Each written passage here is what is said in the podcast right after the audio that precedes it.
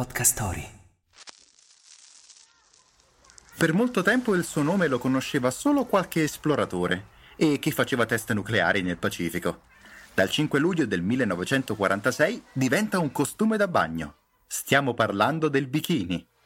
Wake up! Wake up! La tua sveglia quotidiana. Una storia, un avvenimento per farti iniziare la giornata con il piede giusto. Wake up!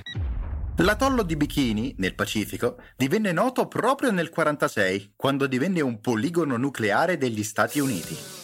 La storia del costume da bagno, invece, molto prima che si utilizzasse il nome noto fino ad oggi, risale all'antichità.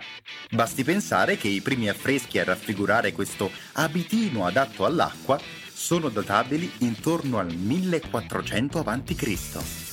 Poi il sarto francese Louis Réard accostando questo ridotto capo d'abbigliamento estivo con l'esplosività delle atomiche testate nell'atollo oceanico, diede inizio a una storia diversa. Ci vollero 15 anni prima che l'accoglienza inizialmente non favorevole si trasformasse in moda universale. Ancora nel 51 il bikini era proibito per il concorso di Miss Mondo, vietato in Italia, in Spagna, in Portogallo e non solo. Nel 53 però le prime foto di una giovane Brigitte Bardot in bikini iniziarono a spopolare in Costa Azzurra e da lì in poi fu un'esplosione atomica ovviamente. Monochini, trichini e altre variazioni su tema sono frutto di un fraintendimento. Ancora oggi in molti pensano che il bikini si chiami così perché è un costume a due pezzi. La frase del giorno. Le statistiche sono come i bikini.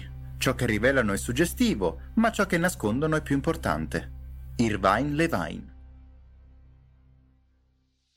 Hai voglia di partire per mondi lontani, restando comodamente seduto in macchina mentre guidi nel traffico? Scarica l'app di Podcast Story e scopri infinite mete inesplorate.